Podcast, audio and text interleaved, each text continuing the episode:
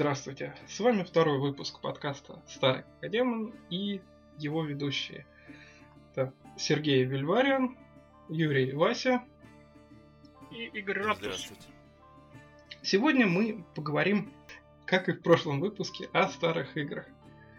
Начнем с очень популярной в СНГ серии. Это серия Fallout. Первый, второй. Возможно, коснемся и следующих частей. Но я думаю, эта серия популярна не только в СНГ. Ну, судя по данным, как бы, в свое время, именно на момент выхода, Fallout провалился в продажах в Европе, в Америке. А у нас его очень любили и знали хорошо. Интересно. Не знал. Собственно, к первому вопросу, как мы обычно разбираем, как познакомились с серией? Вообще, первая часть, вторая часть. Ну, тогда, наверное, может быть, ты и начнешь?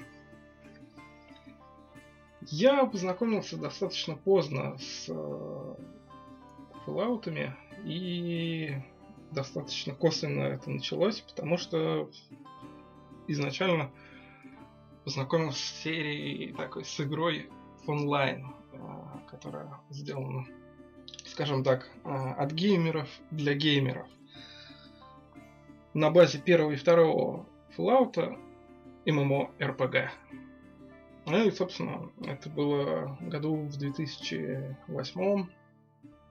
Потом уже стало интересно, блин, Fallout, ну, надо же поиграть в оригинал. Второй был пройден с удовольствием, а первый так уже кряхтя, потому что он э, явно слабее, чем второй. Но, по крайней мере, так казалось тогда. Во втором, опять же, там были отличные и много достаточно шуточек. Он был в целом бодрее. И после этого я его не раз проходил ну, разными билдами, разными путями. А, Сергей, у тебя как? А никак. Я не играл в первый и второй Fallout вообще. Э, ну, вернее, как, я пытался играть в Fallout Tactics, и я, честно, даже не помню, это, по-моему, какая-то модификация второго Fallout. И если не изменяет память, она несколько усложняет боевую систему. Тактик существует. И если я ничего не путаю, потому что я могу легко опутать такие вещи, я знаком с серией только там с третьей части и дальше, ну, своими руками не трогал, но очень много про нее слышал, и когда-нибудь я очень хочу до нее добраться.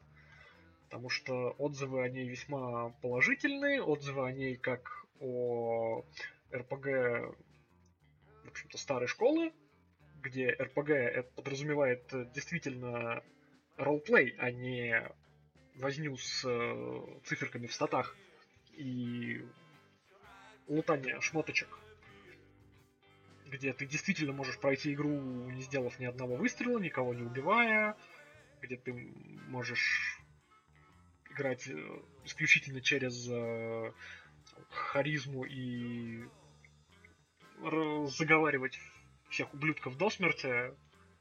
Я не знаю, как это прокатывает с Скорпионами, например, но тем не никак. менее. Никак. Я тебе по секрету скажу сразу, никак. Да, от них можно сбежать. Ну да, как вариант. Но, тем не менее, что эту игру можно пройти, никого не убивая, и в целом наверняка это будет сложнее, чем без этого ограничения, но раз это возможно, то честь и хвала. Хочется попробовать своими руками.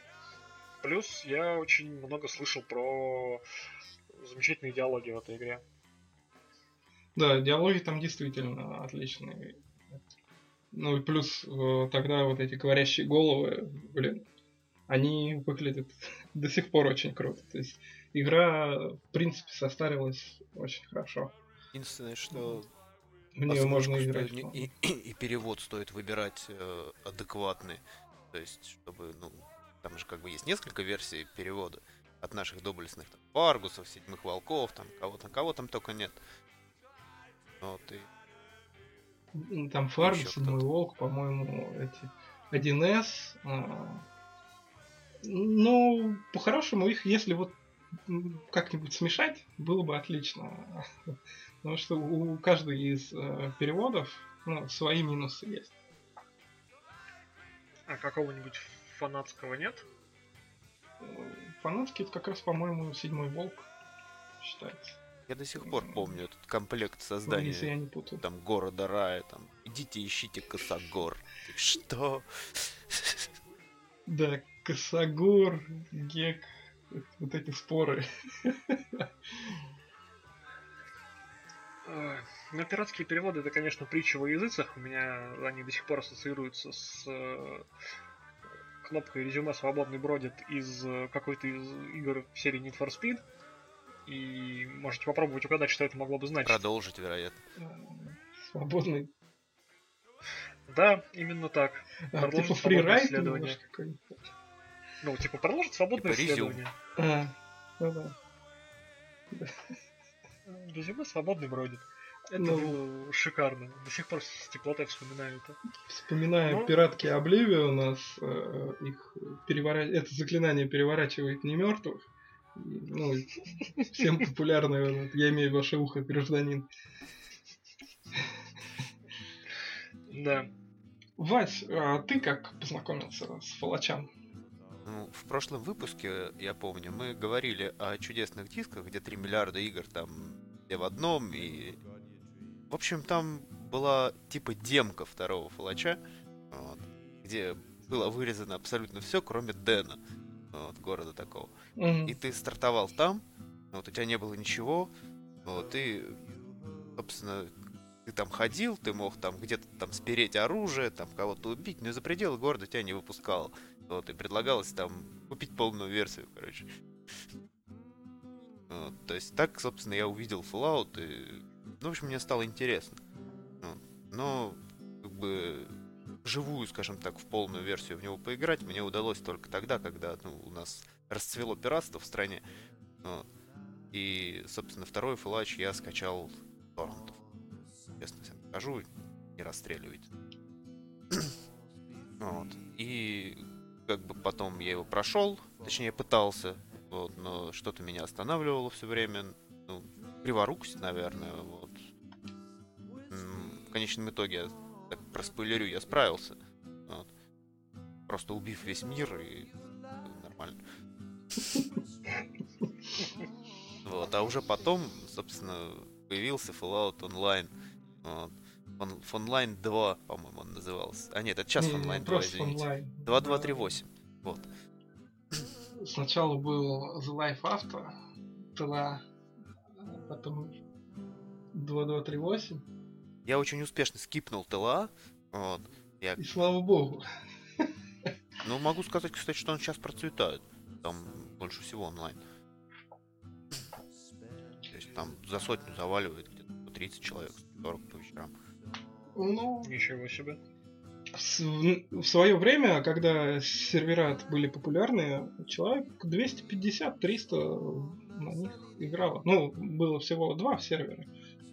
ТЛА и 2238. И на каждом из них соответствующее количество.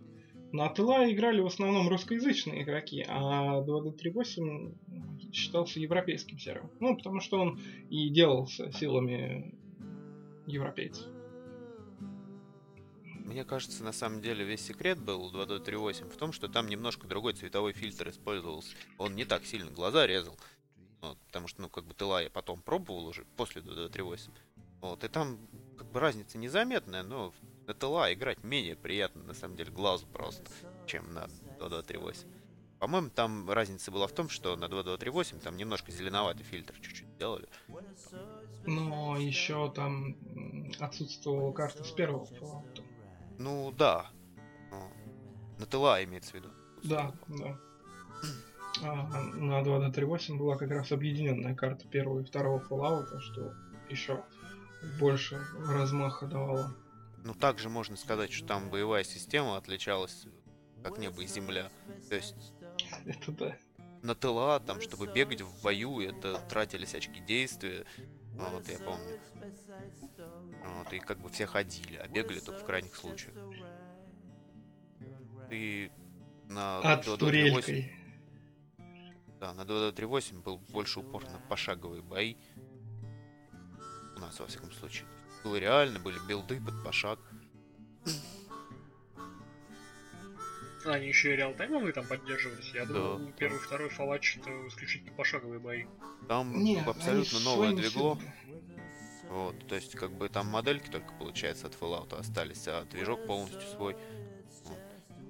То есть они как бы поддерживали там и реал-тайм, и пошаговые бои. То есть, ну, в городах, в, общих локациях был реал-тайм. А в тех, которые ты генерируешь сам, то есть случайный энкаунтер там или что-то такое, вот, там был по твоему выбору, собственно. Но вообще меня от Fallout, от того, чтобы поиграть в Fallout, останавливает, пожалуй, только то, что я немного избалован современными играми, мне тупо страшно туда окунаться и пытаться разобраться во всей этой системе. Потому что это займет далеко не, а, не час, и не два, и не три времени. И, к сожалению, я сейчас не располагаю таким количеством времени, как раньше, когда я мог э, просто э, от рассвета до заката просидеть, прозадротить во что-нибудь. Ну, система Special, в принципе, достаточно простая. Так, скажем, она интуитивно понятна. Ну, за малым исключением, что есть целая куча перков, о которых тебе не говорят, и надо читать сначала мануал. Вот. И эти перки не откроются тебе, если у тебя не будет определенных характеристик. Вот. Ну, Ну да, но в целом, то есть, если ты планируешь какой-то определенный для себя стиль игры, то тебе достаточно просто а, выбрать нужные тебе навыки, интересующие тебя, и у тебя перки будут открываться, ну, скажем так, неплохие. И это тебе позволит пройти игру, у тебя не, не будет такого, что ты просто засрал себе персонажа, и тебе необходимо начинать ее заново. Нет, ты можешь засрать себе персонажа в этой игре. Очень- Но это, по-моему, да. специально надо делать. Это надо делать специально, нужно просто взять интеллект один. Ну да, И ты не сможешь общаться с людьми. Это как раз когда я знакомился с еще одной интуитивно понятной системой, системой D20 в Neverwinter, которая прозрачно и интуитивно понятна, когда ты потратил на нее 20 часов и, в общем-то, поиграл в настольную, в настольную версию ролевки. А когда ты в нее только пытаешься окунуться, там непонятно ни черта. И я тоже подумал, а зачем мне нужен интеллект? Я же орк, воин, зачем ему интеллект? Он ничего не кастует, у него нет маны, да тут вообще маны нет. Да и хрен с ним с этим интеллектом. И в первом же диалоге мои реплики звучали на выбор как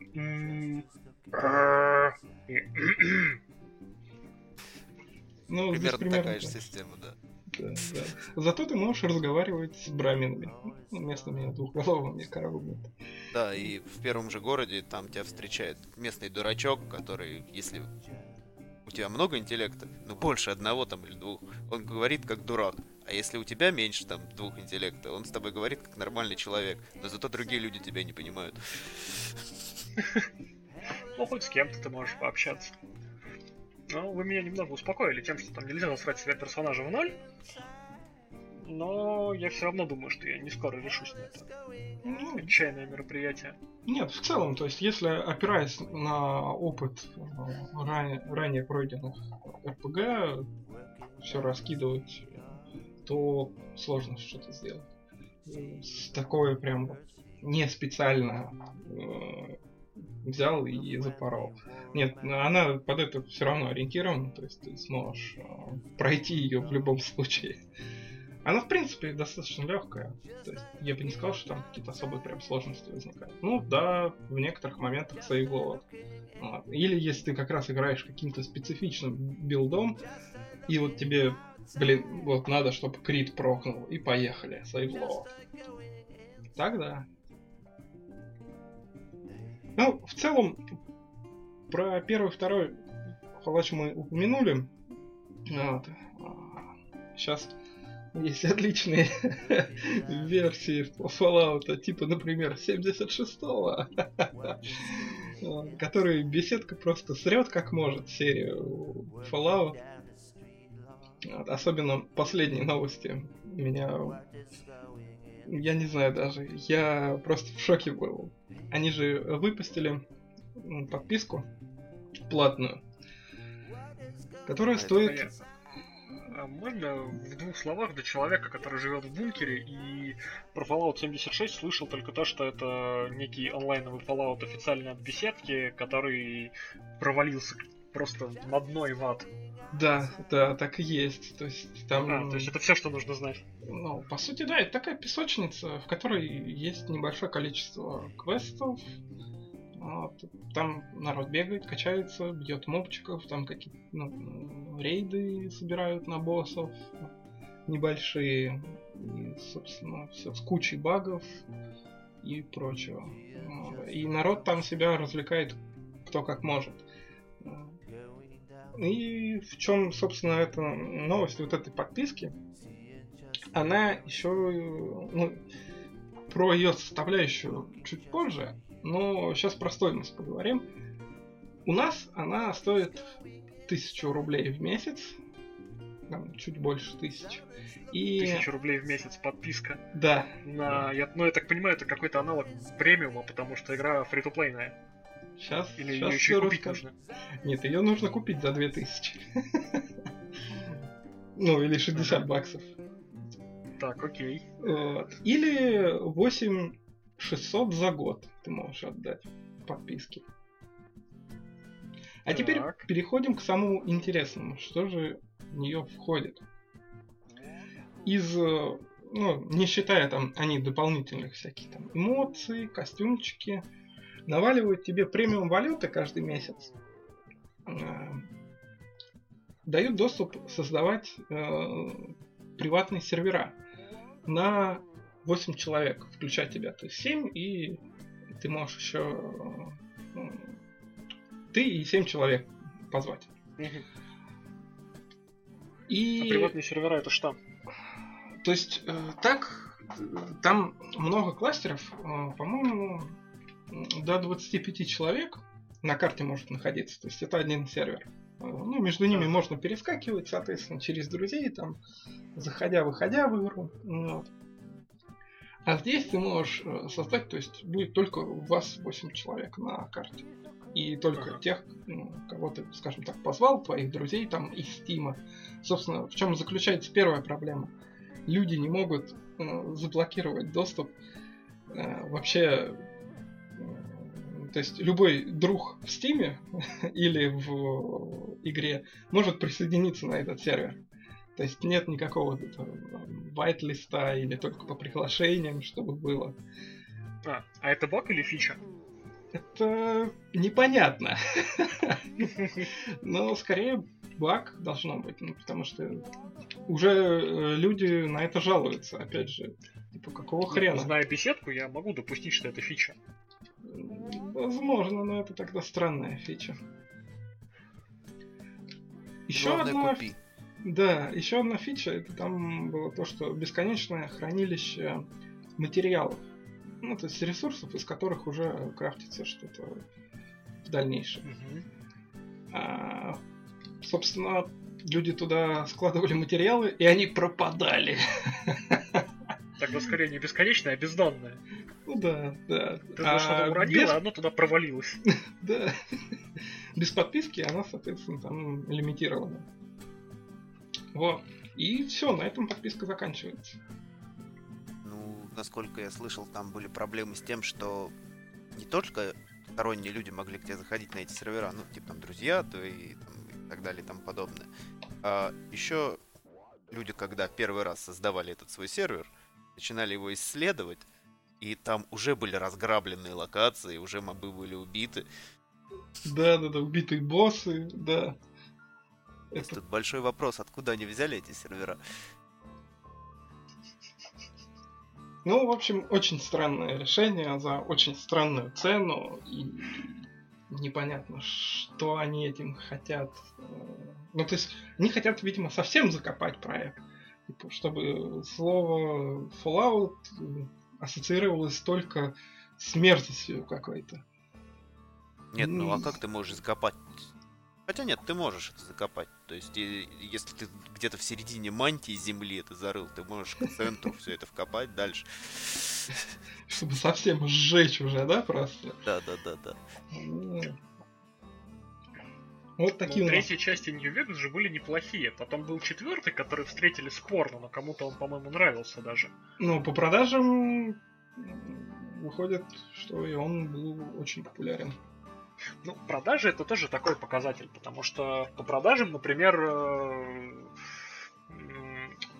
все части серии Call of Duty очень успешная и популярная игра, но это не делает эту игру лучше. Да, ну, вполне себе конвейерная сейчас. Типа всякие спортивные симуляторы типа FIFA тоже клепаются каждый год, и их тоже покупают, потому что куда деваться, если я отрубает э, мультиплеерные серваки. А люди хотят играть по сети, ну типа ты каждый год покупаешь новую игру, потому что у тебя нет выбора. То есть эти игры тоже продаются, но они все еще конвейер. Была новость про футбольный симулятор. Я вот честно не помню, то ли про пес, то ли про фифу. э, 2000 там, или, ну, или какой-то там 17 не помню. В общем, смысл в том, что ее портировали на консоли официально. Вот.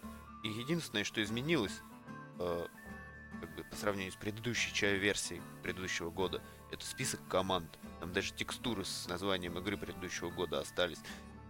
Это было с FIFA из э, Да-да-да-да. 20 и 19 версии. Да. А на ранних версиях, ну то есть прям свежих-свежих, там даже значок, ну, иконки чуваков на рабочем столе был старый.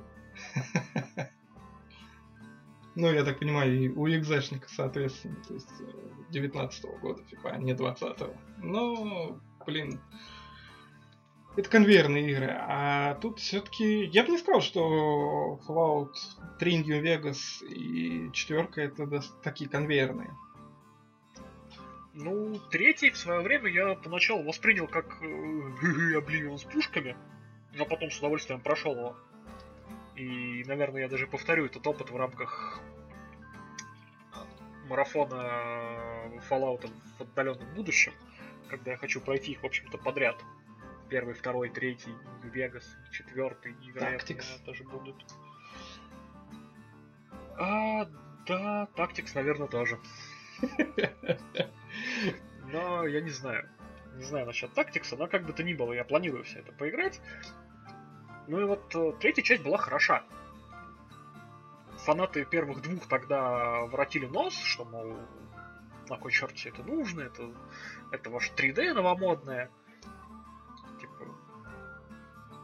Не жили в 3D и нечего начинать, и вот это все. А по мне так получилось прикольно. Ну, Там нет атмосферы пустоши. Зато там есть атмосфера постапокалипсиса. Ну, нет атмосферы Ну, пустоши. Я бы Вот. сказал, там есть атмосфера нихуя. Да, игра достаточно пустая получилась. Ну вот, ну она пустая. То есть ты идешь, и там ни хрена нет, и вот этот серый фильтр меня тоже на самом деле очень напрягает. он был светло-зеленый там. Ну, да, какой-то ужасный. Цвет вот это, поноса холерного пингвина. Ну, а, ужасно. Ну, Ну, не знаю, мне там не было скучно абсолютно. Может быть, я не знаю, почему мне там не было скучно, но я по развалинам Вашингтона полазил с удовольствием, и по подземке полазил с удовольствием. Эти локации показались мне довольно атмосферными. Не знаю. Не знаю, что я сделал неправильно и почему я не ощутил скуку и ощущение пустоты. И Я постараюсь это сделать в следующее прохождение, но ничего не обещаю. Это мне, кстати, ты сейчас напомнил, как у меня батя играл в Нью-Вегас. Когда он мне жаловался, что да что-то, говорит, игра скучноватая. Я как-то глянул через плечо, а как он, в общем-то, в него играет. Суть была в чем? Он находит, ну, рандомную локацию, отмеченную на карте. То есть там какая-нибудь условная, ну, супермаркет.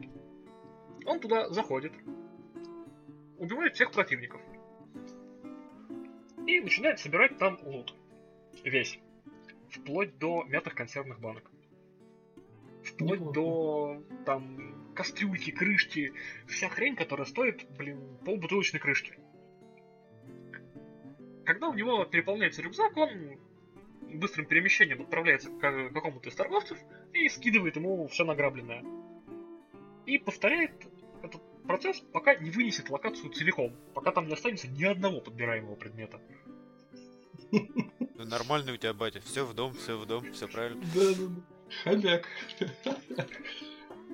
А потом он еще удивлялся, почему у него в сталкере вся эта концовка деньги получалась. Но на самом деле она же получалась не поэтому, потому что надо было просто свернуть в другом месте. Ну, то есть э, дешифровать в этом самом, ну, забрать дешифратор и Нет, ну монолиты там тоже разные концовки бывают. Ну, это да. Я, правда, их тоже не видел. Но мы немного отвлеклись от Fallout, да. Вот, так суть в чем? Ты ему четвертый показывал, нет? Где можно любой предмет использовать.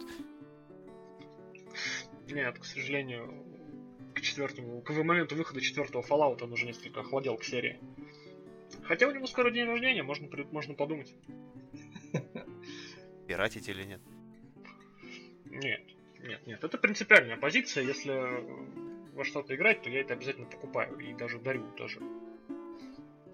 Купленная версия пиратство бой. Это, это моя принципиальная позиция, так что. Ну, тот ты нравишься Тоду Говарду. Да-да-да. Сколько раз у тебя куплен Skyrim? Ну-ка, ну-ка. э, Единожды, только на PlayStation. Как ты А мог? вот ты ему разонравился. Да-да-да. Вот у меня три Скайрима в Стиме. Ну, куп- покупал я, конечно, два только. Один на халяву достался. Но типа обычный, Special Edition и VR. Эм, сейчас скидочка на четвертый фалач, кстати, в Стиме. Он Я стоит знаю, 343 рубля. И на VR тоже скидочка. Я вот прям очень хочу в VR в четверку погонять. Это интересно. Ну, просто проблема в том, что у меня в Стиме порядка 150 купленных игр, в которые я не, не запускал ни разу, поэтому нет. Распродажи пока пускай идут мимо. Распродажи Да. это клево, но мимо. Сколько у тебя там в виш-листе набралось уже? сейчас тебе скажу. Я тебе сейчас все скажу. А пока я запускаю свой Steam, я еще забавную историю из Нью-Вегаса могу рассказать. Когда, если вы хоть немного знакомы с концепцией, это не будет спойлером, но если кто не знаком и для кого это вдруг спойлер, то извините, игра вышла очень много лет назад и who cares. А, там, в общем-то, основной Основ- Основная суть игры в том, что ты можешь э, присоединиться к одной из фракций. Можешь не присоединяться и гнуть свою линию, но есть несколько фракций, за которые чьи интересы ты можешь отстаивать. Мне, ну, силу моей привязанности к э, античной Римской империи в целом, мне очень хотелось присоединиться к Легиону. Несмотря на то, что они жестокие кровожадные ублюдки. Но как-то так сложилось, что в одном из городков я нашел спутника-снайпера, у которого с Легионом отношения просто испорченные хуже некуда. Ну, я не помню, то ли, то ли я как-то передумал дружить с Легионом, то ли по какой-то другой причине. Я с этим товарищем, значит, э, закорешился со спутником. С Легионом отношения оказались испорчены в хламиду монаду. Но что делать? Пошел в какую-то соседнюю пещеру, в которой моего спутника тут же сожрали когти смерти. Просто он со мной не провел и 20 минут геймплейных. Так с тобой дружи. Его просто там сожрали. Причем я даже не смог его спасти через загрузку, потому что последний ручной сейф у меня был несколько часов геймплея назад, а автосейф получился сразу на выходе из пещеры, когда его там дожирают когти смерти. Я, значит, немного расстроился, пригорюнился, но надо, надо двигаться дальше. Простить и отпустить. Пройдя буквально там, 5 минут от пещеры, на меня нападает отряд легиона и говорит, ах ты, засранец, ты дружишь с вот этим вот мудаком, поэтому мы пришли тебя карать. Я такой, да я с ним не дружу, он умер! Вот, вот, вот там тельце. Это вы можете пойти проверить. Они такие, не-не-не, не канает. И начинают меня мудохать. Первый раз я оказался не готов, они от меня отмудохали. Второй раз я был готов. Я подошел к ним, и они, от меня, от, и они меня отмудохали еще раз. И еще раз. Мне пришлось оббафаться всей наркотой, которая у меня была с собой. Просто всем, чем можно. Бухло, допинги, вы, вытащить лучшее на тот момент оружие. Причем допинги даже на харизму, я не знаю зачем, но просто на удачу, наверное. И попытки с десятой, наверное, я смог развалить этот отряд карательный легиона. Но после этого как бы, о дружбе с ними речи уже вообще никакой не шло, потому что я их выпиливал их элиту. Мне пришлось с ними остаток игры воевать неистово. Но зато я смог продать их шмоточки. Ну, неплохо. Но я посмотрел, у тебя 1304 в желаемом. Так что, в принципе, да. Тебе есть еще что там выбрать, кроме четверки Fallout. Да и тут штука в том, что у меня даже не в желаемом много, у меня как бы в библиотеке достаточно.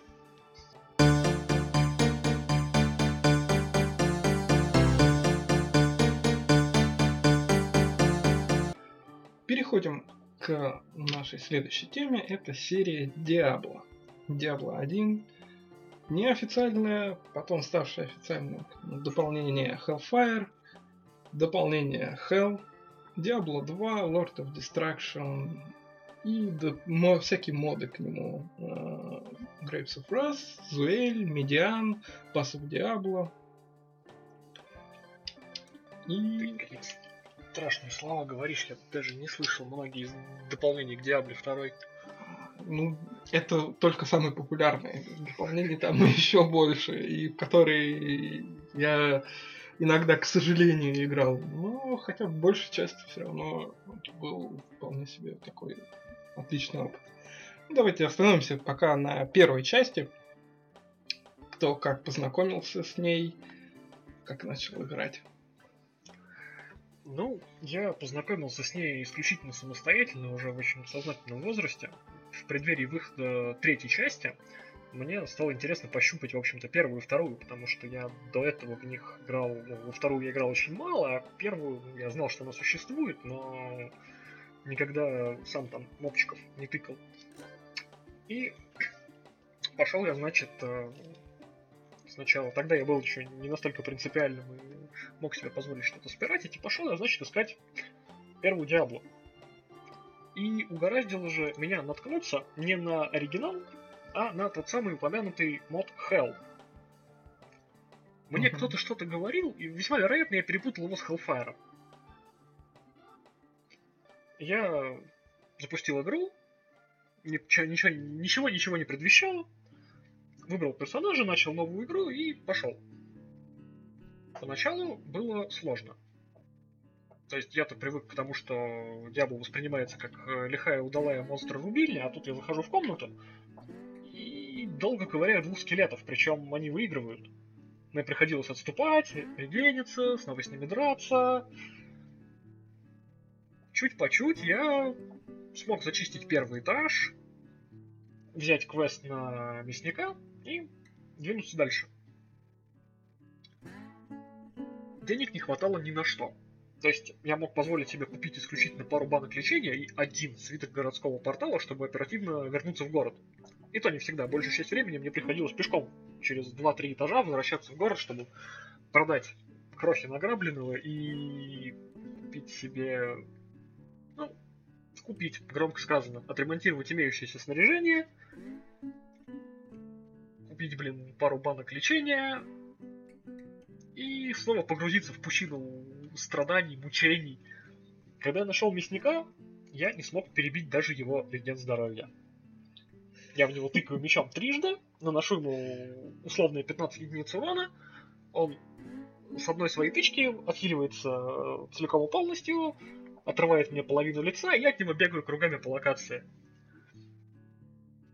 То есть игра тебя унизила официально просто, да? Да.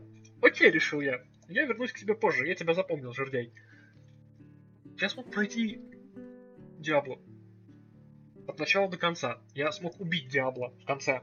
Это стоило мне, по-моему, часа 4 времени, но я его осилил. Кое-как. затарившись банками, кое-как бегая от него кругами, нанося ему по капельке урона. Я его убил. Вернулся к мяснику, и он снова оторвал мне лицо. Безальтернативно. Просто без вариантов. Я все еще не мог перебить его реген хп. Я начал страдать на второй сложности, это снова было больно, унизительно. Но потом кто-то из друзей мне сказал, что я занимаюсь э, херней. И вообще-то это... Diablo 1 выглядит не так. Тогда я пошел, приобрел себе нормальную версию первой Diablo с Hellfire, и вот тогда я понял, что это замечательная игра. Это игра не про боль и унижение. Это игра не про то, что любой странный скелет может тебя макать лицом мох, лишайник, какахи, просто потому, что ты ему не нравишься. Это действительно удалая монстр-рубильня. Я понял, чем она зацепила людей в свое время. Но опыт с Хеллом был, конечно, незабываемый. Ну, Вась, а ты как? Uh, ну, в прошлом выпуске мы говорили о чудесном компьютерном клубе, который называется Матрица, точнее назывался. Вот, собственно, я познакомился там со второй Диабло. И каким-то чудесным образом вот я смог приобрести лицензионный диск. Точнее, три. Обычный второй Ну, это второй, а с первой частью? Первой частью я познакомился гораздо позже. Уже после того, как наигрался в всякие модификации второй, о которых мы, наверное, поговорим позже. Вот, угу. И решил посмотреть, а что же такое это первое Диабло, из чего э, ноги-то растут? Э, ну, честно говоря, дальше мясника я не прошел. Хотя играл как бы в оригинал, без модификаций. Чем-то она не зацепила, потому что после второй первая заходит как не очень. И насильно ее в себя заталкивать я не стал. Вот. Ну, еще я немножко играл в нее на PlayStation первым. Даже ерунда. Я, собственно, аналогично с Васей и познакомился с серией, и первое, то есть э, прошло не так много времени после второй Диабло, когда так, ну, надо, надо первое, и да, потому что по сравнению со второй, первая выглядит ну, очень блекло. Поэтому не зашла, и типа, мясник, да, пожалуй, хватит. вот. Но... Я думаю, что стоит добавить, что первый данж я искал примерно 40 минут. Ну это же собор. Да. Типа, он единственный, по сути, да. Подожди, а что, что можно было делать в Тристраме 40 минут? С неписями разговаривать. Искать данж? Но в первой Диабле была, кстати, очень интересная механика э, скиллов. Если вы более-менее вникли, там же скиллы учились э, книжками, книжками, которые да. либо выбивались, либо покупались у Адрии. Кажется, у Адрии. Э, так класс не накладывал на тебя каких-то ограничений по скиллам. То есть ты даже воином мог выучить себе какую-то магию, если найдешь подходящую книжку.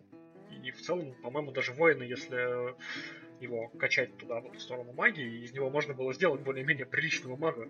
Классы отличались только стартовыми статами. Да, да, так и есть. Вот Но... эта механика с книжками мне очень понравилась, и мне жаль, что от нее впоследствии решили отказаться. Не только в Диабле, а вообще в играх подобных. Ну, в целом, то есть, э, мы вообще очень много в, сначала в обычную Diablo 2 играли. Потому что, да, собственно, у Васи было три диска. Это был Play CD, Cinematic и... Аудио. А, и да, и аудио. Э, я прям до сих пор помню, что там черно-белые вот эти обложки с, э, по-моему, там Некр, Диабло и Варвар, что ли? Нет, там, по-моему, ну? магичка была, я не помню. Ну, что-то такое. И, в принципе, Lord of Destruction для нас был тогда, ну, типа, что такое? Ну, у нас есть Диабло, норм. А вот уже, собственно, в компьютерном клубе э, непосредственно с Lord of Destruction, потому что такие, блин, что-то не то, что-то тут героев больше. И понеслась. Там еще вот эти проблемы были, что на разных компьютерах разные сейвы. Ох, столько геморроя. Но потом с приобретением своего компьютера поехал задротство в соло. И там уже и Players 8 тебе поехал. И, то есть на всех сложностях можно было спокойно, нормально пройти Диабло. Докачаться до сотого, ну, до 99 уровня. Ага. И тогда, когда уже ты все прошел, думаешь, блин, что еще надо? В Диабло играть хочется, но ты ее знаешь вдоль и поперек. И тогда поехали моды. Благо пираты у нас их пиратели прямо на дисках. И там были вот эти всякие трэшовые типа Underworld, Resurrection. А, из неплохих помню, как раз Вася где-то достал Baldur's Gate мод. Помнишь, Вась? Да, я помню. Я даже помню, где его достал. В ларьке с дисками.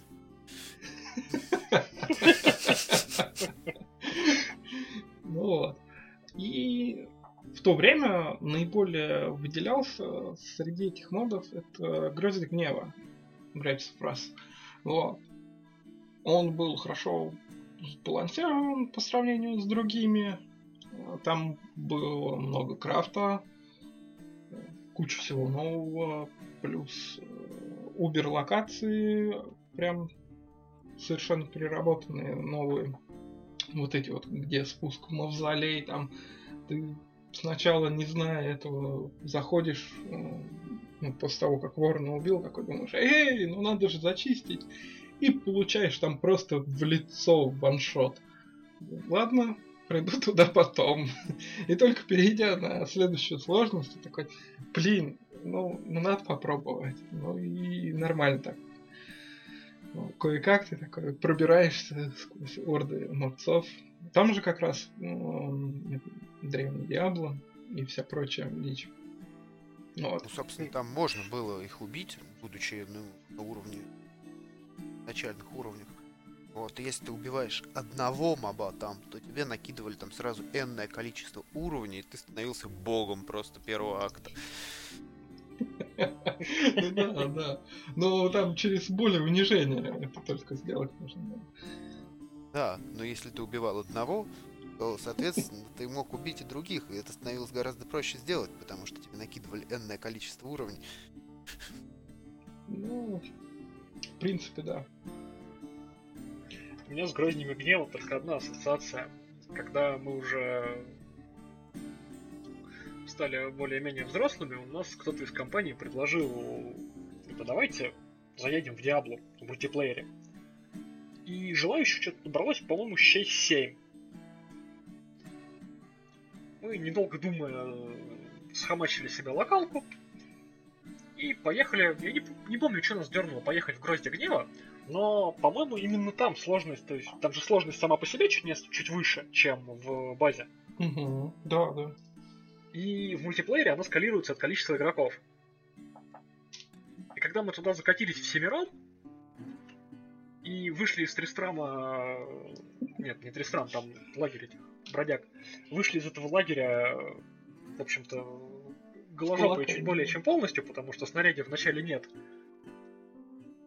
Мы первого моба забивали минут 10. Постоянно дохли, воскрешались, бежали из лагеря, снова об него убивались. Но он... на самом деле это нормально. Э, он, наверное, мы его убили со счетом где-то 18-1. Но когда мы с каких-то сундуков раздобыли первые шмотки, стало, конечно, проще, но вот этот первый выход я никогда не забуду. Тогда ну там и... стратегия в том, что ты выбегаешь, просто плюешь на все и бежишь искать сундуки. Вот. Нет, ну подожди, мы же выходим, нас семеро, мы отважные искатели приключений, а тут какой-то один папуас красножопый. Естественно, мы решили ему по щам выдать, он же что-то быдлит, агрится, бегает, там орет, убить нас пытается. Ну, у него даже получилось. Но мы не могли ему этого просто так спустить. Да, но тогда вам надо было попробовать мод Зуэль, который, в принципе, наверное, самый сложный мод на Диабло, который я щупал. Э, вот там действительно более унижение. Вот это ничто по сравнению с тем, что ты, выходишь там, да, с кулаками, и тебя вот этот первый зомбак нагибает. Нифига, там просто этот самый ворон летает вот, из улья, и, и ты, дай бог, один из десяти раз по нему попадаешь. А самое забавное то, что с прокачкой и с э, гиром у тебя игра не упрощается. Тебе также отрывают лицо. Там даже не надо Players 8 ставить, чтобы прочувствовать какую-то сложность. Тебе просто разрывают твой пердак в клочья сразу же. Ну, а если прошариться, там, нормально. Есть варианты, то есть э, в первую очередь это правильная прокачка скиллов. Ну и, конечно же, если играете вместе, то правильная пати. Там это, ну, решит эту проблему частично. Вы все еще будете одного моба колупать там минут 20, но зато без потерь. Очаровательно. Ну, Всегда зато... мечтал 20 минут убивать одного моба в Hagen Slash игре. Ну, почему бы и нет? То, что нужно. Ну, ты, ты как бы его и хэк, и слэш просто долго. Немного мобов, а одного. Ну, как бы смысл не теряется от этого, да. Да, да. Ну, типа, да, сидишь, мышкой кликаешь. Угу. Все, все хорошо. Просто игры хватит намного дольше. Сотни раз. Не, ну для этого, как ты думаешь, для чего нужен был скилл у паладина, который, ну, много атак там сразу делает, он, по Зилот там назывался. Да, да, Зилот. Чтобы ты 12 раз не кликал мышью. А я думал, чтобы он ну, типа, быстрее бил, нет? Ну он и бьет быстрее, ты же не кликаешь. Ну ладно. А, ну то есть от этого скилла страдали производители мышей. Все понятно. Это был заговор. У меня вообще со второй Диабло связаны очень теплые воспоминания, очень яркие. А, несмотря на то, что я в нее практически не играл. Сейчас а, объясню почему. А, Пришел я в гости к какому-то другану, мы с ним уже практически не общаемся сейчас, но в то время он, по-моему, что-то праздновал. Ну и, как водится, компания собралась вокруг компа, и он делился какими-то там новинками. И, в общем-то, парни-то были в курсе Диабло, а я ее видел впервые. Потому что через батю эта игра как-то не прошла, и, соответственно, я ее тоже никогда в жизни не видел, не знал, что это. До этого я играл в основном во всякие шутаны. Максимум, кроме шутанов, там был, по-моему, Командос, что-то в таком духе. А тут это прям целый новый мир для меня открылся. Куча каких-то характеристик, которые можно повышать, куча каких-то скиллов. Ты выбиваешь монстров в шмотки, ты переодеваешься, они у тебя визуально на персонаже отображаются, ни хрена ж себе. Я, естественно, присел бате на уши, мол, это, пап, купи. Но с пап купи не сложилось, папа вместо Диабло принес первый Dungeon Сайдши, поэтому я не смог все еще осесть в Диабле, но тем не менее, вот это первое детское впечатление, ну, детское, относительно детское, мне тогда было лет 10, наверное. Не буду врать, точно не помню, но что-то в том районе. И вот это первое детское впечатление навсегда осталось у меня в памяти. Ничего себе, там же есть шмоточки! А у шмоточков есть там куча всяких параметров, да? Да, на какие-то параметры, циферки. Ты можешь взять в руки меч, а можешь лук, а можешь кинжал, а можешь копье, и вообще куча вариантов. Типа, охренеть же. То есть ты прочувствовал лут. Да, вот, вот, вот тогда я познал для себя лут. Лут-гоблин просто, да, такой. С тебя вырывается. Вот тогда я познал для себя лут, и в целом э, вот это, наверное, был моим первым знакомством с э, хэк слэшем и РПГ в том виде, в котором мы их понимаем сейчас. Не ролплей, а вот именно всякие статки, параметры, прокачечка. Ну да, сейчас в основном приплетают э, в жанр РПГ, если есть статка параметры прокачка, а не вот роли. Нет, ну ты отыгрывал свою роль. Если ты брал Барбариана, то ты ходил там с огромным мечом и всех там хреначил им, как вертолетом. Так делают только варвары, на самом деле. Вот, или там ты там бафал всех там, там хилил, там что-то делал, там так паладин только делают. Или там фаерболом кидался. Ну так разве делают некромансеры? Нет, так делают волшебницы. То есть, как бы, ну, Диабло, РПГ, ага. Ну да, и поднимал скелетов. Ты да. же некромансер. Ну да, ты же отыгрываешь своего персонажа, отыгрываешь все верно. Не, чисто технически ты мог взять лук там некромансера, но это было уже не то. Не поднимать скелетов, а просто ходить, стрелять, типа ты там амазонка, но, но нет.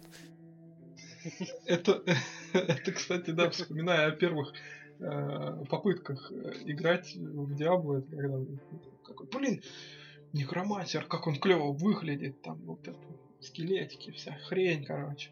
Возьму-ка его, да. О, такой, бля, меч! Но у него же больше атаки.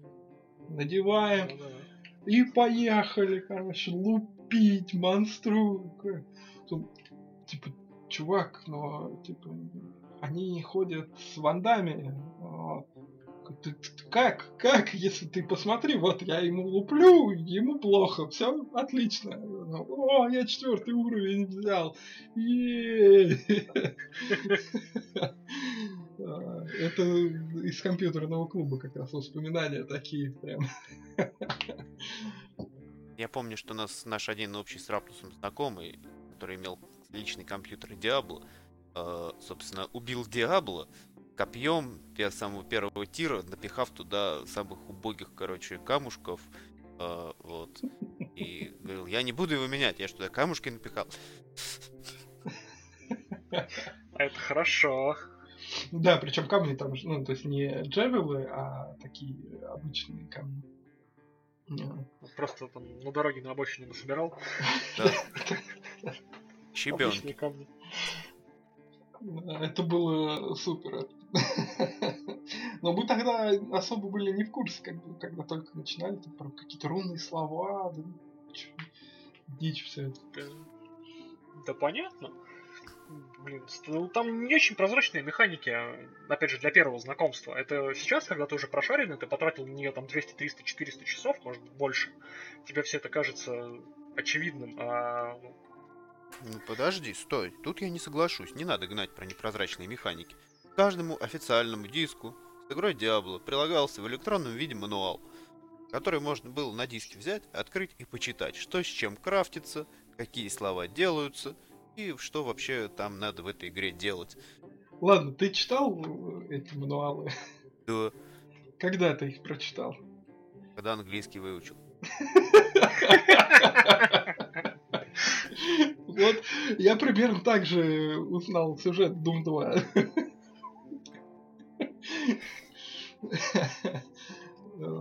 А... Ну, к слову, да, про непрозрачные механики и Doom 2, например, э, очень немногие знают изначально, что, например, тот же Берсерк Пак действует на протяжении всего уровня, а не только пока у тебя экран красный. Ничего себе, вот это ты глаза открыл. Вот. Так что это нормально. Тем более, когда вы знакомились с Диаблой, у вас же было не настолько много геймерского опыта. Я недавно видел интересное любительское исследование на этот счет. Чувак посадил свою девушку, которая не играет в видеоигры, посадил за несколько игр, чтобы посмотреть на взгляд человека, который в видеоигры не играет, и сравнить его, ну, типа, сравнить его опыт с опытом человека, который любит видеоигры. Угу. И там было довольно много интересных выводов, много интересных наблюдений. Например, э, девочка не понимала каких-то вещей, которые, ну, условно можно назвать языком видеоигр, к которым мы при привычны, вот уже они кажутся для нас очевидными, что красный цвет ассоциируется в основном с ХП. Синий это мана. Что такое мана, в общем-то, тоже спрашивать бессмысленно. Любой геймер тебе в любое время дня и ночи расскажет, что такое мана и с чем ее едят. Я что-то вспомнил вот недавно на работе, мы смотрели Симпсонов, и... Неплохо, неплохо. Там была серия, вот я не помню, какая именно, там, в общем, Нельсон проводил исследование. Дал белке камень, она его выбросила и написал в блокнот. Белки не любят камни. Примерно так. Ну, ну, на самом деле, знание английского в те времена, да, оно, оно останавливало от многих э, таких механик игр, которые просто не в состоянии были понять. Но русский перевод в Диабло тоже был хорош. Э, мопцы, которые проклятая проститутка и так далее. Там же генератор этот работал прям вовсю. Да, он просто был бомбовский. Я вот даже вот сходу я затрудняюсь, кроме проклятой проститутки, на какое-то название, вот, которое этот генератор генерил, скажем так. Вот, но было довольно, скажем так, рофельно. Но они в 90% случаев выходили нелепые. Ну, да, не как бы не согласованные там. Просто рандомно ставил энное количество слов в зависимости от того, какие у моба, ну, характеристики, там, бафы. Да, способности его. Подожди, а какие характеристики или бафы способствовали появлению префикса проститутка? Блин, я никогда не задумывался, кстати, об этом. Как бы, да. Не знаю, возможно, больше хп. Подожди, а как это связано? Я предположил, я не знаю. Ну, может, какое-нибудь проклятие вешало, не знаю. Болезни. Ядовитые, да.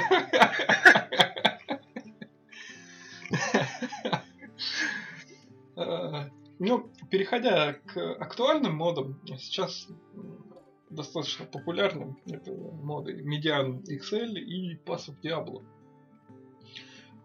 Pass of Diablo, кстати говоря, очень хороший мод, который почти не трогает ну, саму базу Diablo, а лишь ребалансит и вносит небольшие э, косметические улучшения в стиле как подбор, автоподбор золота, э, разная подсветка шмоток, камней и так далее. Свитков.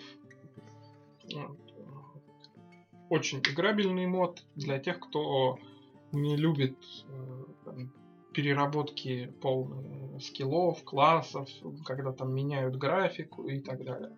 Вот, то Pass of Diablo это выбор для того, чтобы играть в 2019 году в Diablo 2.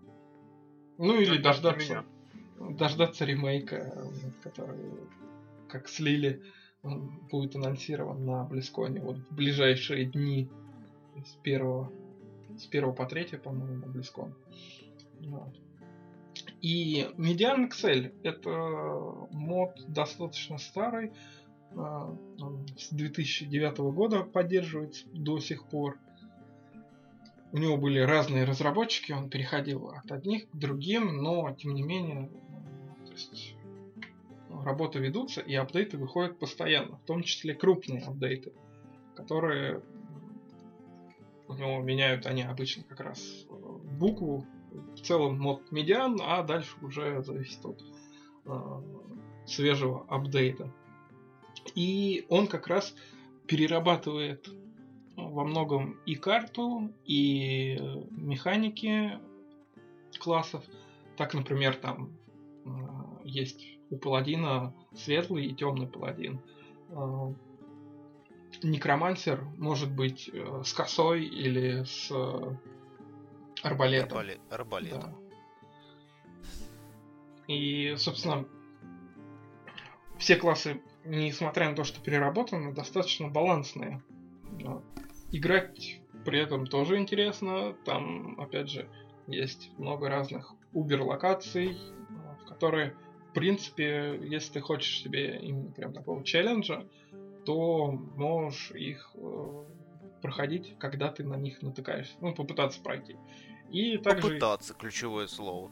Да, ну, пару мобов там убить. Ладно, не пройти локацию, просто убить пару мобов. А, потому Пару что... бобов? Ну, да.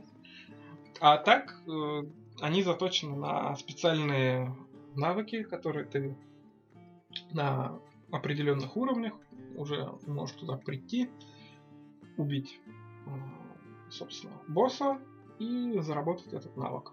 А Некоторых боссов надо за определенное время, там, нескольких убивать, чтобы получить навык. В общем и целом, он очень интересный и он очень большой. Ну, я бы сказал, что от Диабло в нем осталось, по сути, только ну, модельки. Вот, и, собственно, мобы, и сам... Даже мобы, наверное, не остались. И сам Диабло в конце, наверное, остался. Ну, Вот, то есть, ну, настолько сильно все было переработано. Ну да, потому что там даже интерфейс переработан. А так, в Хм. целом, новый hack and slash, можно сказать, на движке Diablo 2. Очень вполне прилично получилось, то есть не стыдно в него погонять и сейчас. Если я хочу погонять прям вот в ванильный Диабло, лучше выбрать именно ванильный Диабло или мод, который ты упоминал первым? Ванильный... Да, тогда берешь обычный Diablo 2 Lord of Destruction и гоняешь. Ну да, наверное, не стоит брать э, без дополнения Lord of Destruction, э, ну, expansion это. Потому что Ну, оно понятно. официальное хотя бы. Ну, Да, но официальное, оно, в общем-то, выдержано в общей конве. Пускай оно может быть небалансным или... Ну, но оно будет небалансно в том же ключе, в котором небалансна основная игра. Но, как тебе сказать, не балансно, они же все равно его сейчас патчат. Я уж даже боюсь. Я, к сожалению, перестал следить после патча 1.13c, вот, а какой сейчас э, ныне актуален. А 1.13c был не так давно, по-моему, зимой. Вот. Э, 1.14d, мне отвечает Википедия. А, ну... вот. А, да, 1.14 это как раз когда они решили заняться Battle.net Diablo 2. Они его, можно сказать, также перезапустили, как с э, третьим Warcraft. И тогда вышел 1.14 патч. Вот, Мгм. да. И Кстати, те выходит. три чудесных диска, вот этих черно-белых, к ним прилагался лицензионный ключ. Они были лицушные. Вот, и с этим ключиком можно было спокойно играть на Battle.net, что я делал. Да Расскажи свои походы в Battle.net. Вот, ну, я раскачал там паладина до 64 уровня, если мне не изменяет память. Потом мне это осточертело. Вот, и как бы единственное, что я делал, это э, ходил по собору в первом акте на обычной сложности, выбивал э, дискоуровневые зеленые вещи сетовые, ходил на рандомные серваки и просто вываливал их и выходил.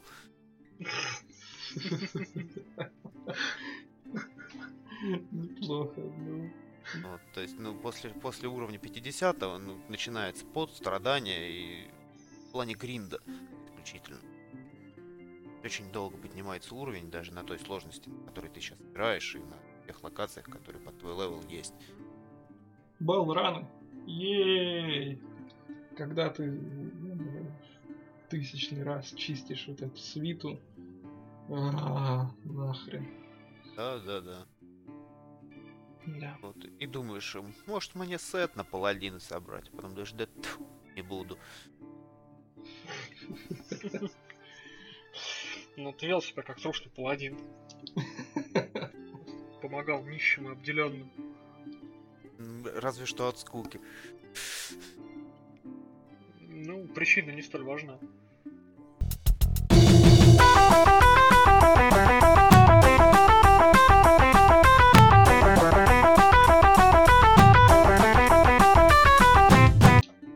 Сейчас переходим к теме про серию Command and Conquer. Что вы о ней можете рассказать? Давай, Вась, с тебя начнем. Ага. Вот, ну, с серией Command and Conquer я познакомился на самом деле не с э, общеизвестной там стратегией или чего-то еще, а с такой чудесной игры, как Command and Conquer Renegade. Ну, Renegade, там, я не, Renegade, да. Вот, это first person шутан, вот, где ты берешь на себя роль там, бравого бойца, вот, и косишь всех нехороших парней, собственно. Можно там ездить на технике, вот, есть даже на вражьей технике и так далее, и так далее, и так далее. Вот. И познакомился я с ней, собственно, в том же вышеупомянутом компьютерном клубе. Вот, потому что там играли в мультиплеер этого шутана, вот, который заключался в том, что есть твоя база, есть вражья база. Нужно разбить вражью базу. Вот. И когда да. ты разбиваешь, соответственно, какое-нибудь здание, там, допустим, которое там отвечает там за то, что там, вражина может покупать какую-нибудь технику, то он ее уже не может покупать. Или там за доход его. Ну, соответственно, у него уменьшается доход, у него умен... как там, что там, кредиты были, по-моему, кредиты. Угу. Вот. Медлен... Медленнее капают кредиты. Вот, и так далее, и так далее. Вот, и как бы это было интересно. Вот. И как бы в таком возрасте, когда то ходили, а в таких стратегиях как бы и особо и не думаешь. Вот, было интересно пострелять. Еще, по сути, это, блин, был такой Battlefield своего времени, э, где можно было поездить на технике и выбирать разные классы. Э, там да, да, да, классы были, да. Да, ты их там базовые доступны, по-моему, бесплатно были, а уже такие более прокачанные, они ну, за кредит покупались, как техника. Он еще и раньше Battlefield появился, поэтому... Да? Да. Я думал, он уже был после первого Battlefield. Но нет. Вот как раз он был перед э, Battlefield 1942. А он был очень хорош. Да, мы, собственно, играли в компьютерном клубе, а только потом, через, через несколько лет уже, я прошел одиночную кампанию, которая, в принципе, по меркам того времени отлично. Интернет сказал, что она вышла в 2002 году. Да, 27 февраля 2002. А Battlefield? А Battlefield по-моему, он году в 2000... А, в 2004 вышел в Вьетнам. 942 а... тоже вышел в 2002 году. Он вышел 10 сентября 2002 года. Да, позже. Так что... Хм. Ну, понятно, что на разработку было потрачено время, и, в общем-то, идеи у них были, ну, зародились примерно одновременно. Но в таком ключе мне тогда кажется, что Ренегат заслу... забыт довольно незаслуженно. Я не скажу тебе, что он забыт. Сейчас есть, э, скажем так, пользовательская версия Ренегата, Renegade X, в котором даже жив мультиплеер. Я пару месяцев назад его ставил, играл, и на ностальгии было прям отлично. Но все-таки ты, когда говоришь серия Command and Conquer, люди, скорее всего, вспомнят... Э, Саму Command and Conquer? Ну, в общем-то, там, Кейна... Оно GDI. Оно GDI, да. Чуть меньше, может быть, Alert, еще меньше генералов, а про то, что в этой серии еще и шутаны были, ну... Это единственный шутан, но он этим и запоминается. Мне кажется, как раз э, в этом вся соль. Нет, я знаю про эту игру, я в нее играл. Правда, недолго, но играл, но все равно она же такой спин серии. Ну, кажется, давай, тогда расскажи, как ты с э, серией Command Conquer познакомился и во что играл из нее. Э, я из нее играл во все, кроме генералов э, Zero Hour. Почему-то меня руки до нее не дошли в итоге. В базовых генералов играл. И не играл в серию Red Alert. Но mm-hmm. наслышан, начитан про нее еще тоже в журналах, но сам не играл. А познакомился я с ней у друга. Мы с ним жили рядом и регулярно гоняли друг другу в гости поиграть в комп, хотя, в общем-то, компы были у обоих. И вот у него был замечательный диск, уже упомянутый 1500 миллионов игр на одном диске. И когда мы у него собирались, мы, как правило, что-то с этого диска ставили и щупали. И в один из разов мы наткнулись на Tiberium Sun, и вот в нее мы залипли надолго. Мы сначала долго пытались вкурить в механику строительства, потому что она отличалась от э, Warcraft, Warcraft до этого был единственной стратегией, с которой мы были знакомы. Но когда разобрались, мы в нее залипали очень активно. А еще передвижение левой кнопкой мыши. Ух, как это в диссонанс вводило всех просто. Да-да-да. Было такое. А я не помню, кстати, диссонанса по этому поводу, потому что тогда-то не было такого общепринятого стандарта. И типа, где-то левый, где-то правый. Ну, раз они так сделали, значит так зачем-то надо было. Окей, я привыкну. Это сейчас уже в стратегиях какие-то общепринятые есть э, штуки типа там, выделения юнитов в группы, и этой резиновой рамочки, и перемещение на правую кнопку мыши. Как, какой-то вот как раз э, вышеупомянутый э, язык видеоигр, который ты знаешь просто по дефолту. А тогда-то этого не было. Ты клацал на все кнопочки в надежде на, что на то, что что-то получится.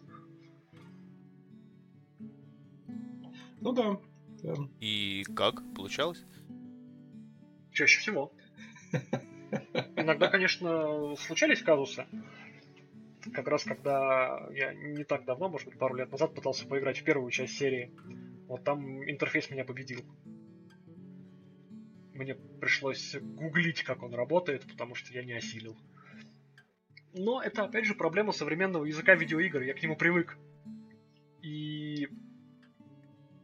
Вернуться в прошлое и пытаться как-то взаимодействовать с тем, что тогда только-только зарождалось, было сложно. Но больше всего я, конечно, играл в третий Command and Conquer. И он, по-моему, великолепен. Он не упустил э, того самого духа первых частей, но при этом он довольно красивой обертки, он с очень приятной глазу картинкой, при неизменных механиках. Там довольно интересная сюжетная кампания. Я помню ваше отношение к сюжетным кампаниям в стратегиях, но тем не менее. Это все еще интересная интересные головоломки, пазлы такие, когда тебе нужно решить поставленную задачу имеющимися средствами. Самую жопную боль меня тогда вызывала шестая миссия в кампании за GDI, где тебе нужно было оборонять базу до подхода подкреплений, но фишечка была в том, что у тебя не хватало энергии на питание всех турелей. Тебе постоянно нужно было переключать турели в зависимости от э, страны, с которой на тебя прут. В общем-то, нужно было маневрировать, нужно было постоянно перекидывать питание с турели на турель, с э, там, противопехотных на противотанковые, на ПВОшные. И до какого-то ребалансного патча это, было очень сложно, ну, это была очень сложная миссия, потому что пехота там наносила какой-то неимоверный урон. Потом это пофиксили, а вот на тот момент э, там, более старшие миссии проходились исключительно пехотой собираешь себе дикую толпу дешевой пехтуры и давишь массой. Вот я немножечко отвлекусь от темы, скажем так, спин -офф. Uh, вот была такая игра Dune 2000 на движке, который очень похож, скажем так, на Command and Conquer. Вот, э, в такую играли? Ну да, конечно. Дюна вторая, двухтысячная. Это прям вторая, я помню, была на Сеге, по-моему. Угу. В том числе вот. и на Сеге. А, 2000 это, скажем так, апгрейд этой игры. Вот, ну, более, скажем так, с динамичным перемещением. Вот, и как бы стройкой, и геймплеем и т.д. и т.д. Вот, я просто помню, что мы тоже зависали в нее в компьютерном клубе, правда, недолго. Вот, но все равно. Ну, вот, собственно, после нее мне захотелось посмотреть на Command and Conquer, когда я узнал, что они там чем-то похожи. Да, они оказались похожи.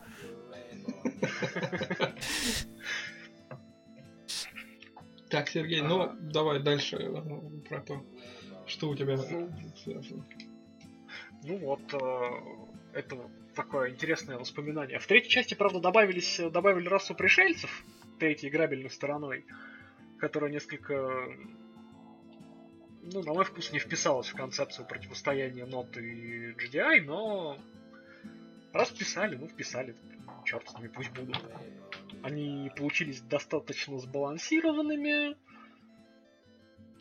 и за них даже есть отдельная компания, она короче, чем за Note и GDI, но она недоступна в главном меню изначально. Тебе нужно завершить э, две базовые, поэтому открывается компания за скринов. Там, по-моему, миссии 6 или 7, но вот как раз э, скриновскую компанию я не осилил. По-моему, мне просто поднадоело слегонца.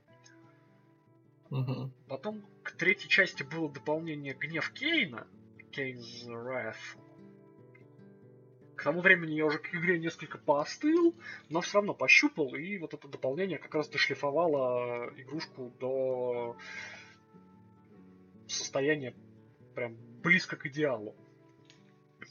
Там много балансных правок, много новых юнитов. Не помню, были ли там новые компании. Вот, чего не помню, того не помню. Но, наверное, были.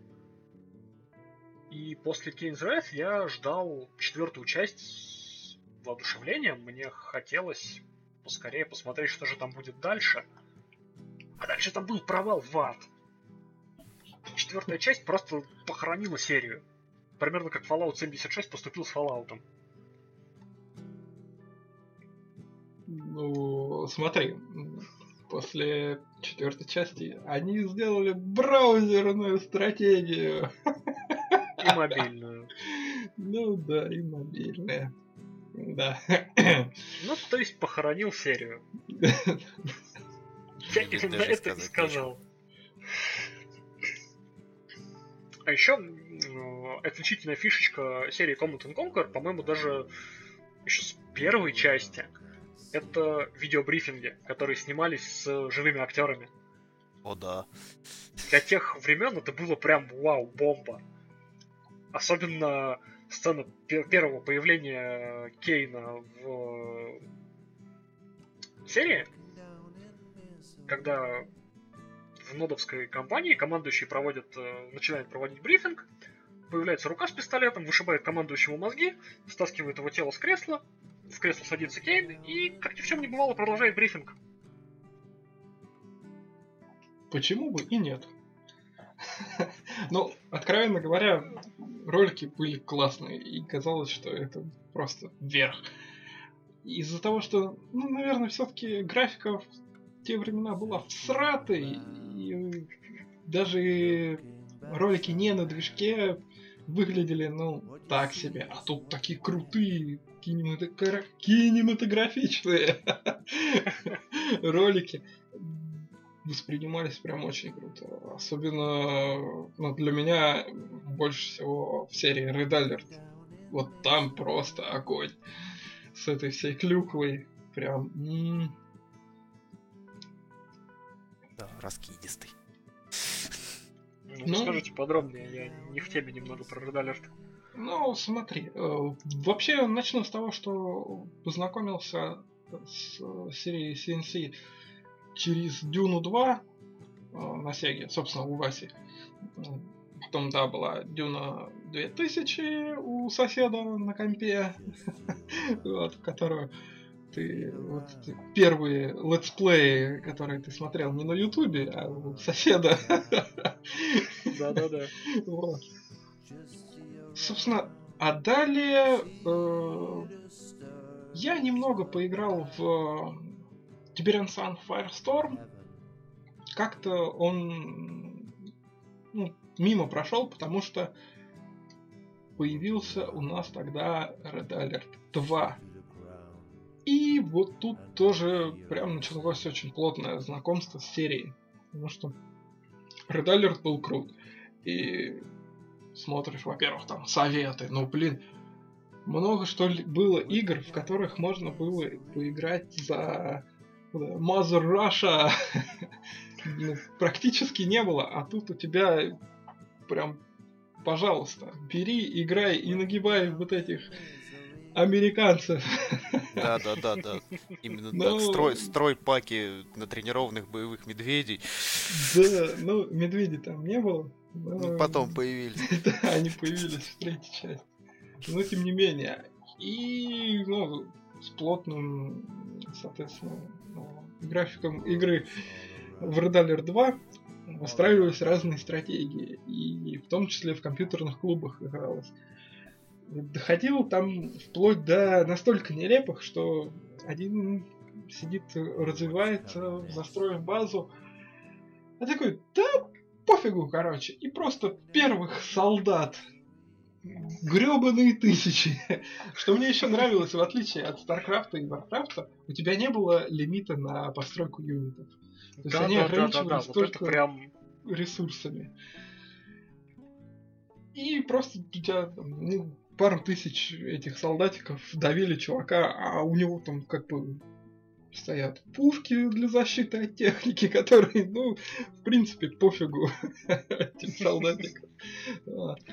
И были даже такие нелепые завершения ничей, когда у вас оставались, вы оба играли советами, и у одного остался Крякин, ну, кальмар, а, а другой с дирижаблем. А, Ну, а игра велась до уничтожения, ну, до последнего юнита. То есть и все. Как бы ты его кракеном достать не можешь, а он тебя просто не видит. Как бы все, ничья. И да, ролики в Red Alert были прям очень классные. Потом еще вышло дополнение Юрис Revenge. Это вообще что-то с чем-то. А, Новые расы. Э, Ну, одна раса. э, Юрия, который просто с какими-то неведомыми обилками. Новая компания тоже с роликами. Блин, класс. Это все, о чем можно было мечтать. Э, Command and Conquer 3 я не смог поиграть в силу того, что у меня был просто ужасный ПК, и он не тянул. Ну, то есть игра запускалась, э, загружалась, но FPS на уровне 10-15 н- не давал нормально поиграть в нее. Вот. Собственно, зато я потом, опять же, плотно а, подсел на генералов. И знакомство было именно с первыми, ну, с первой частью без дополнения, и потом такие же восхитительные чувства вызвало дополнение, когда охренеть, они теперь разделили на разных генералов, то есть можно выбрать теперь не только фракцию, но и упор во что-то в ней сделать. Это То есть прям... в игре генералы появились, собственно, генералы. Да, да, да, появились генералы. Это было очень круто. И, опять же, они до сих пор живут. Люди к ним пилят моды и большие. То есть Последний, наверное, из такого из крупного, это Contra 008 версия, по-моему, уже. Ну, отличный мод, который просто расширяет э, генералов и балансит их. Добавляя, по-моему, по одному на каждую сторону еще. Э, Alert 3 м, не зацепил. Компания классная. Прошел ради того, чтобы просто посмотреть на ролики и вообще, что они там напридумывали. Ну, как и дополнение к нему Uprising. А, собственно, в это же время уже играл а, Command and Conquer 3. То есть достаточно поздно получилось. И он мне показался ну, скорее как генералы, только навороченный на серию CNC. Хм. Ну, то есть интерфейс получается не такой, как в генералах, да, потому что именно в них он отдельно стоит от серии. Ну да, да. А в в целом для меня он выглядел прям так же. И я предпочитал, что зачем мне он, если есть генералы. Ну, опять же, с учетом того, что я не люблю компании, а, исключая, конечно, Red Alert. Но при этом э, я совершенно пропустил первую часть э, Command Conquer с э, дополнениями до Tiberian Sun Firestorm и первую часть Red Alert с его дополнениями Counter-Strike и Aftermath. Вот так вот сложилось. Ну, к первым частям там дополнения-то были, по сути, это просто пак миссий. Ну да, да. Они как? не привносили ничего нового, кроме миссий. Зато, зато, буквально вот на днях появился совершенно небольшой ролик о том, как идет разработка ремейка именно первой части Command Conquer. И выглядит он хорошо. Выглядит он, я бы сказал, э, на уровне ремейка Старкрафта. Но... Так, подожди. Ремейк, мы сейчас говорим про HD-версию, которая была от Blizzard, да? Да, да. Именно про нее. Я бы отнесся к этому скептически. Ну почему? Ну, потому что ремейк от Blizzard, по сути, не сделал со StarCraft ничего. Они просто чуть подняли разрешение текстурок, и все. Um, а что он должен был сделать? А чуть и надо, да? Чуть и надо вообще. Ну, они же могли допилить э, фишки из э, второго Старкрафта, которые у них, в общем-то, есть, которые они могут э, использовать наработки, напилить туда. Например, э, возможность объединять э, здания в группы.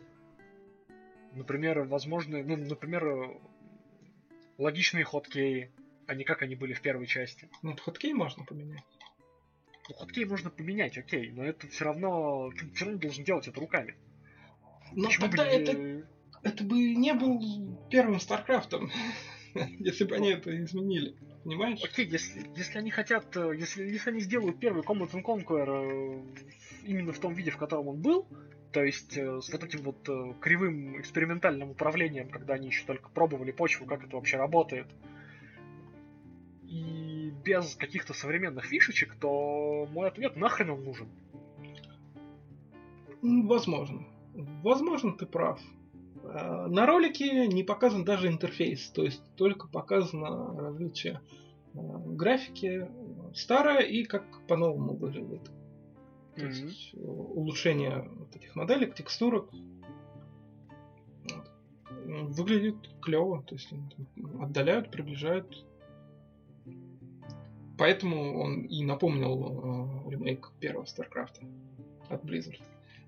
Ну, не знаю, возможно, я излишне агрессивно настроен. Возможно, я все еще не могу смириться с тем, что эта игра меня уделала в свое время.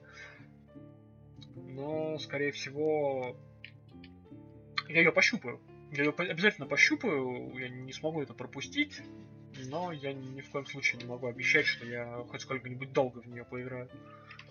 Я могу сказать, что я не уверен, что я ее пощупаю официально, потому что скорее тут меня победит Origin, ну, вот этот сам ланчер, чем желание играть в ремастер. Господи, не напоминай мне про Origin, пожалуйста. Он же настолько отвратителен, насколько это возможно для лаунчера. Да. Только... В общем, Только... пока вы обсуждаете лаунчеры, я тут смотрю про Command and Conquer, и так я смотрю, что там был первый Royale в нем в 1997 году сделан. Опа. Soul Survivor называется. Онлайн причем. Ужасно. Вот, то есть ты выбираешь себе юнита. Юнит, именно юнита из этой игры. То есть танк, не uh-huh. танк, мамонт, не мамонт и т.д. и т.д. Передвигаешься по карте, вид сверху. Ага. Вот. И пилишь других игроков, собираешь бонусы которые там восстанавливают ТХП, там, я не знаю, там. Что-то с тобой делают хорошее. Вот, и как бы цель твоя всех убить.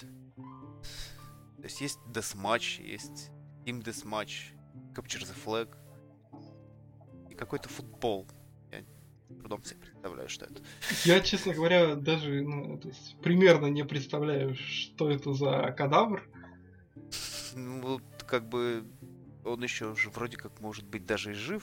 Сайт работает. э, Если он жив, добейте его. Я вот сейчас, прямо вот сейчас я жму кнопочку download. Ужасно. Не надо. Пусть тебе антивирус запретит. Мне кажется, ну, то есть не стоит трогать то, что не особо воняет. Хотя, возможно, я и не прав, и есть большая группа любителей этой игры, но я что-то в этом сомневаюсь. И начинается эта группа со слова Копра. Так, ну, простите, если мы кого-то сейчас обидели. Мы Ничего ничего- личного, да, Мы мы не хотели шутим. обидеть никого, но исключительно личное мнение. Ну Вот. Тут даже есть э, э, такое мотто, скажем так, внизу, вот я вижу.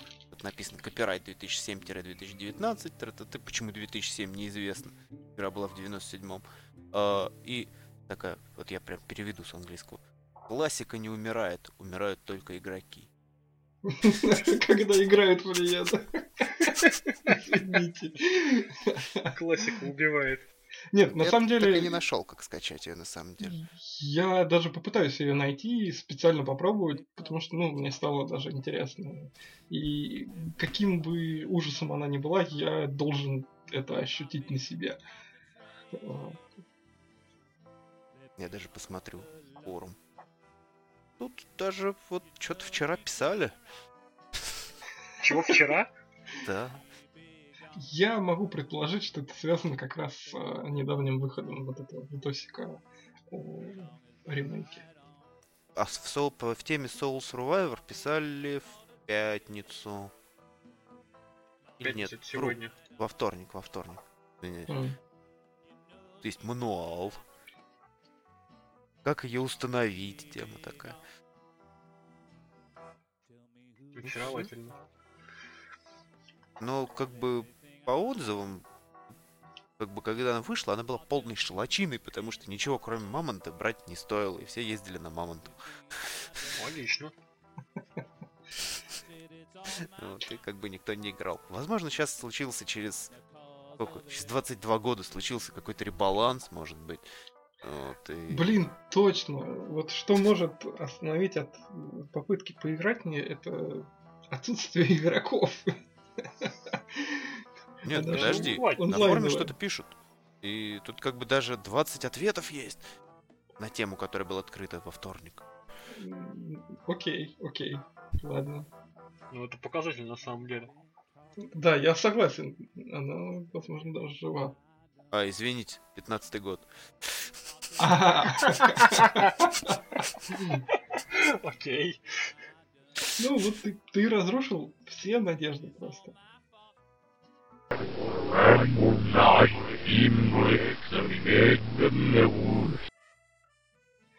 Отвлекаясь от темы, а, буквально сегодня была отличная новость о том, что переиздадут Алладина и Короля Льва для Сеги и SNES.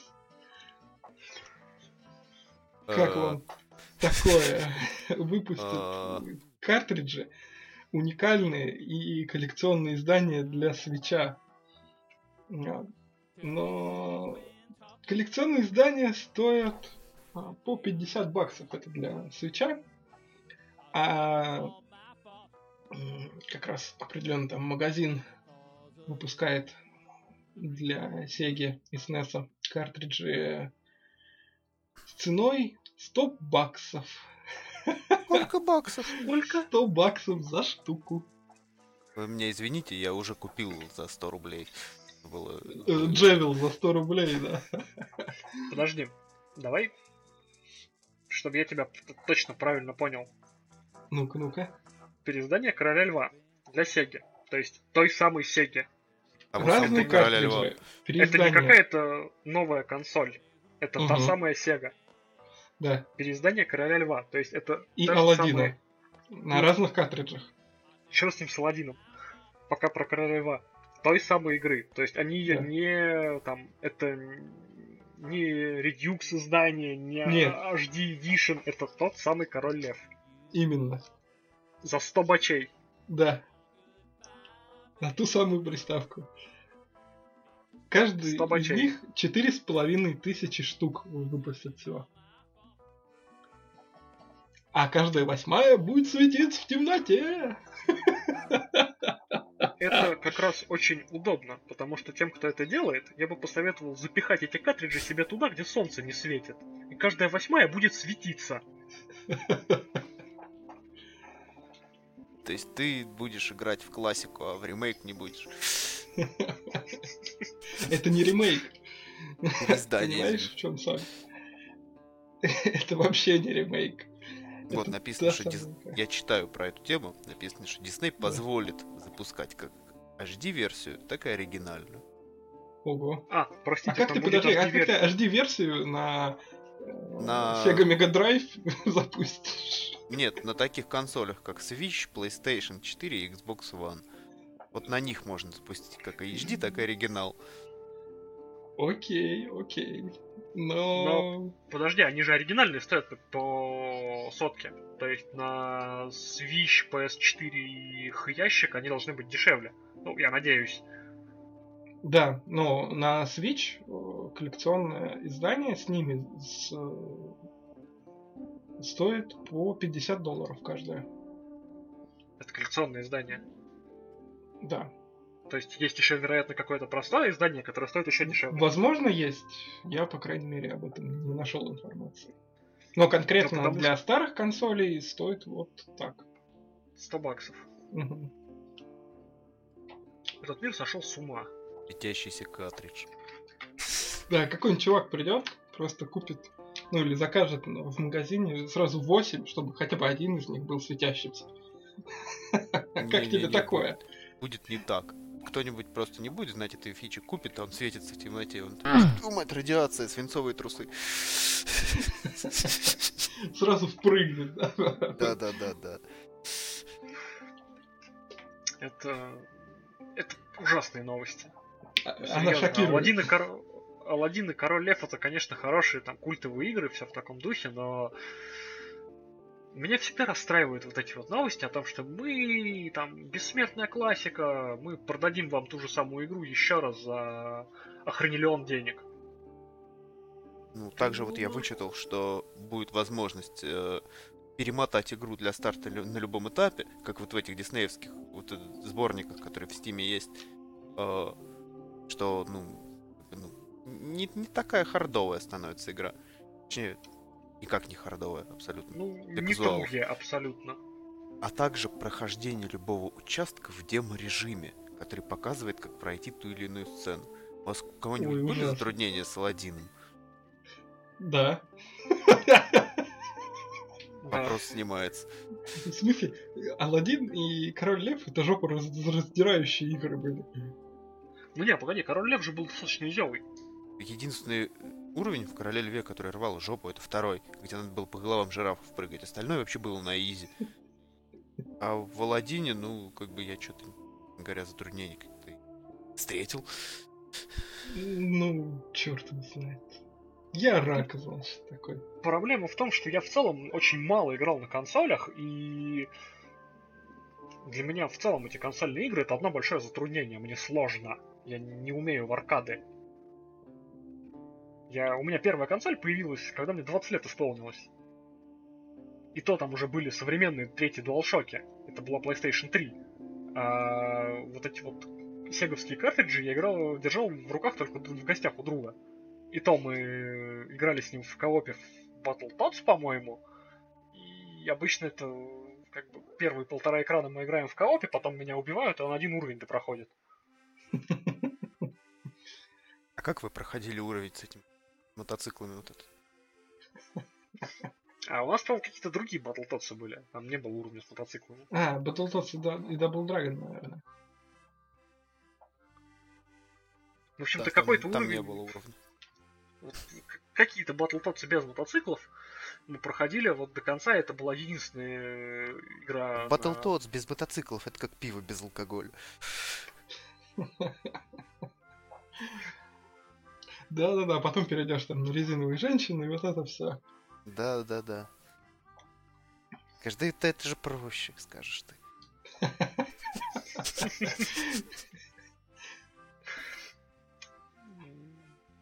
Ну, я не могу сказать, что я фанат таких консольных аркад, но в целом меня расстраивают такие новости, когда игру там, 30-летней давности мне пытаются продать за 100 бачей. Да, но сейчас на это прям мода пошла, и народ берет активно, радостно. И тут очень спорная ситуация. С одной стороны, да, прикольно, что там вспоминают про эти игры. С другой стороны, плохо, как они пытаются на них навариться снова и снова. Ну, они пытаются на них навариться снова и снова, и они не пытаются делать ничего нового. Так, к слову, э, на Алишке... Да-да-да, у меня три Скайрима в библиотеке Steam, я помню. Вот на Алишке смотрю прямо сейчас. Алладин стоит картридж, тот самый старый, 237 рублей 7 копеек. Доставка 91 рубль. То есть за, за 5 баксов предлагаешь его купить, да? А если еще им там докинуть, они тебе его и покрасят, чтобы он в темноте светился, да? И да. еще там 2 бакса, короче, докидываешь. Вот король лев столько же стоит. Ну, то есть ты можешь за 5 баксов купить ту самую игру. Вот, вот, вот тех лет. Да.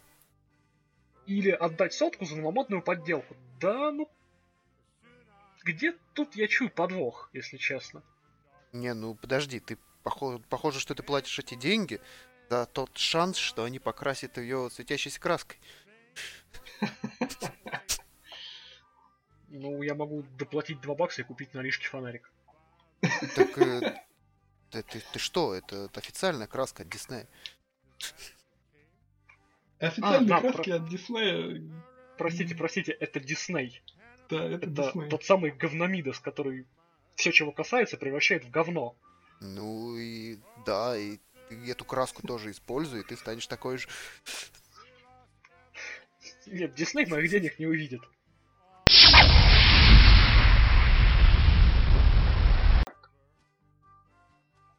На этом наш выпуск на сегодня заканчивается. И желаем вам всем удачи, играйте больше в старые игры. И пожелания от наших остальных ведущих. Нам надоело, сорян. Надо... Пиво кончилось, надо идти. Ну, я могу добавить только, что фишка этих старых игр это, скорее всего, душа, поэтому... Душа, вложенная разработчиками в эти игры, поэтому играйте чаще в старые игры, играйте чаще. Всем удачи! Всем пока. Ждите нас через неделю.